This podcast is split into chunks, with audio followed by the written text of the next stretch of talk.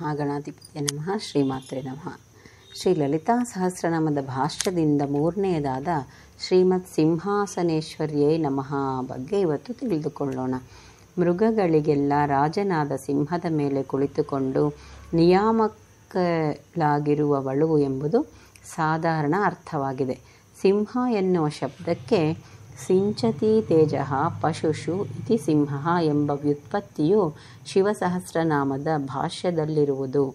ಅಂದರೆ, ಪಶುಷು ಅಜ್ಞಾನಾವೃತರಾಗಿರುವ ಜೀವರುಗಳಿಗೆ ಸಿಂಚತಿ ತೇಜ ಅಜ್ಞಾನವನ್ನು ಹೋಗಲಾಡಿಸುವಂತಹ ಪ್ರಭೆಯನ್ನು ಅನುಗ್ರಹಿಸಿತಕ್ಕವಳು.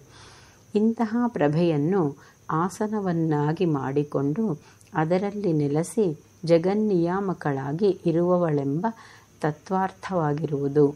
ಮೇಲಿನ ಅರ್ಥವನ್ನು ಇನ್ನೊಂದು ವಿಧವಾಗಿಯೂ ಹೇಳಬಹುದು. ಜಡ ಮತ್ತು ಅಂಧಕಾರಾಸ್ತ್ರ ರೂಪವಾದ ಪ್ರಪಂಚಕ್ಕೆ ತೇಜಸ್ಸನ್ನು ಎರಚತಕ್ಕವನು ಸೂರ್ಯನು. ಯೇಷೂಂತರಾದಿತ್ಯೆ ಹಿರಣ್ಮಯ ಪುರುಷ ಎಂಬ ಶ್ರುತ್ಯಾಧಾರದಂತೆ ಸೂರ್ಯನ ಅಂತರ್ಗತವಾಗಿ ಪರಬ್ರಹ್ಮವು ಈಶ್ವರನೂ ಇರುತ್ತಾರೆ.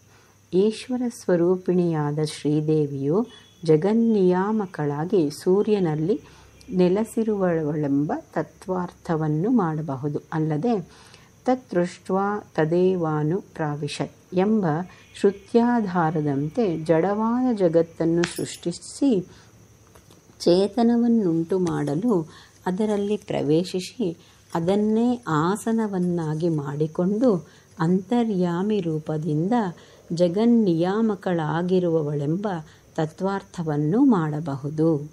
ಸಿಂಹ ಎನ್ನುವ ಶಬ್ದಕ್ಕೆ ಸಿಂಹ ಹಿಂಸಾಯಾಮ್ ಹಿಂಸೆ ಮಾಡುವುದು ಎಂಬ ಅರ್ಥವೂ ಆಗುವುದರಿಂದ ಶುದ್ಧ ಸತ್ವಗುಣದಲ್ಲಿ ನೆಲೆಸಿರುವ ಶ್ರೀದೇವಿಯು ರಜಸ್ತಮೋ ಗುಣಗಳನ್ನು ಅವುಗಳ ಸ್ವೇಚ್ಛೆಗೆ ಬಿಡದೆ ಹಿಂಸಿಸಿ ಪ್ರತಿಬಂಧಕಲದಲ್ಲಿಟ್ಟು ರಜಸ್ತಮೋರೂಪವಾದ ಜಡ ಪ್ರಪಂಚವನ್ನೇ ಆಸನವನ್ನಾಗಿ ಮಾಡಿಕೊಂಡು ಜಗನ್ನಿಯಾಮಕಳಾಗಿರುವಳೆಂಬ ಅರ್ಥವನ್ನು ಮಾಡಬಹುದು.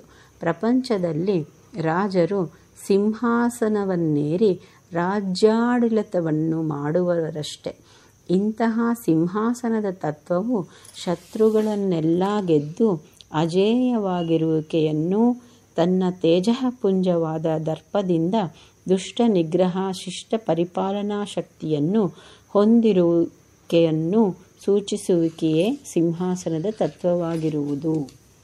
ಶ್ರೀಂ ಬೀಜಾಕ್ಷರವೇ ಸೃಷ್ಟಿಯನ್ನು ಅನುಸರಿಸಿ ಶ್ರೀಮಾತಾ ಎಂಬುದಾಗಿ ನಿಲ್ಲುವುದಂತ ಪ್ರಥಮ ನಾಮದಲ್ಲಿ ತಿಳಿಸಿತು ಎರಡೂ ಮೂರನೆಯ ನಾಮಗಳಲ್ಲಿ ಮಾತಾ ಎಂಬುದಕ್ಕೆ ಬದಲಾಗಿ ಜಗದ್ ವ್ಯಾಪಾರವನ್ನು ಅನುಸರಿಸಿ ರಾಜ್ಞಿ ಮತ್ತು ಸಿಂಹಾಸನೇಶ್ವರಿ ಎಂದು ಕರೆಸಿಕೊಳ್ಳುವವಳು.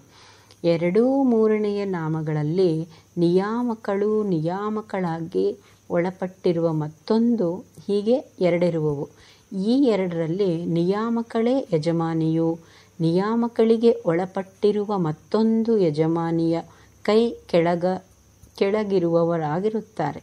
ಅಂದರೆ ಒಂದು ವಿದ್ಯಾ, ಮತ್ತೊಂದು ಅವಿದ್ಯ, ಒಂದು ಪರ, ಮತ್ತೊಂದು ಅಪರ ಎನಿಸಿಕೊಳ್ಳುವವಳು. ಇವುಗಳಲ್ಲಿ ನಿಯಾಮಕಳಾಗಿರುವವಳೇ ಮಹಾರಾಜ್ಞಿ ಮತ್ತು ಸಿಂಹಾಸನೇಶ್ವರಿಯಾಗಿರುತ್ತಾಳೆ. ಶ್ರೀ ಅಕ್ಷರವೇ ಪ್ರಥಮಾಕ್ಷರವಾಗಿ ಸಹಸ್ರನಾಮದ ಪ್ರಥಮ ಮೂರು ನಾಮಗಳಿವೆ. ಸಹಸ್ರನಾಮದ ಅಂತ್ಯದ ಒಂಬೈನೂರ ತೊಂಬತ್ತಾರು ಒಂಬೈನೂರ ತೊಂಬತ್ತೇಳು ಒಂಬೈನೂರ ತೊಂಬತ್ತೆಂಟನೆಯ ಮೂರು ನಾಮಗಳಲ್ಲೂ ಪ್ರಥಮಾಕ್ಷರವಾಗಿ ಶ್ರೀ ಇದೆ. ಅಂತ್ಯದ ಮೂರು ನಾಮಗಳ ವಿಚಾರಗಳನ್ನು ಈ ಸಂದರ್ಭದಲ್ಲಿ ತಿಳಿಸಿದರೆ ಶ್ರೀಂ ಬೀಜಾಕ್ಷರದ ಮಹಿಮೆಯನ್ನು ಇನ್ನೂ ಅತಿಶಯವಾಗಿ ತಿಳಿಯಬಹುದಾದುದರಿಂದ ಈ ಸ್ಥಳದಲ್ಲಿ ಬರೆದಿರುವುದು. ಒಂಬೈನೂರ ತೊಂಬತ್ತಾರನೆಯ ನಾಮವು ಶ್ರೀಚಕ್ರರಾಜ ನಿಲಯಾಯೈ ನಮಃ ಎಂದಿದೆ. ಮನುಷ್ಯನಲ್ಲಿ ಮೂಲಾಧಾರಾದಿ ಆರು ಚಕ್ರಗಳಲ್ಲಿ ಶ್ರೀದೇವಿಯು ಈಶ್ವರಿ ಸ್ವರೂಪಿಣಿಯಾಗಿ ನೆಲೆಸಿರುವವಳು. ಸಹಸ್ರಾರ ಕಮಲವೇ ಚಕ್ರಗಳೆಲ್ಲ ರಾಜನಂತಿರುವುದು. ಈ ಸಹಸ್ರಾರ ಕಮಲದಲ್ಲಿ ಶ್ರೀಂ ಬೀಜಾಕ್ಷರ ಪ್ರತಿಪಾದಿಣಿಯು ನಿರ್ಗುಣಲೂ ಆದ ಪರಬ್ರಹ್ಮ ಸ್ವರೂಪಿಣಿಯು ನೆಲೆಸಿರುವವಳು. ಒಂಬೈನೂರ ತೊಂಬತ್ತೇಳನೆಯ ನಾಮವು ಶ್ರೀಮತ್ ತ್ರಿಪುರ ಸುಂದರಿಯೈ ನಮಃ ಎಂದಿರುವುದು.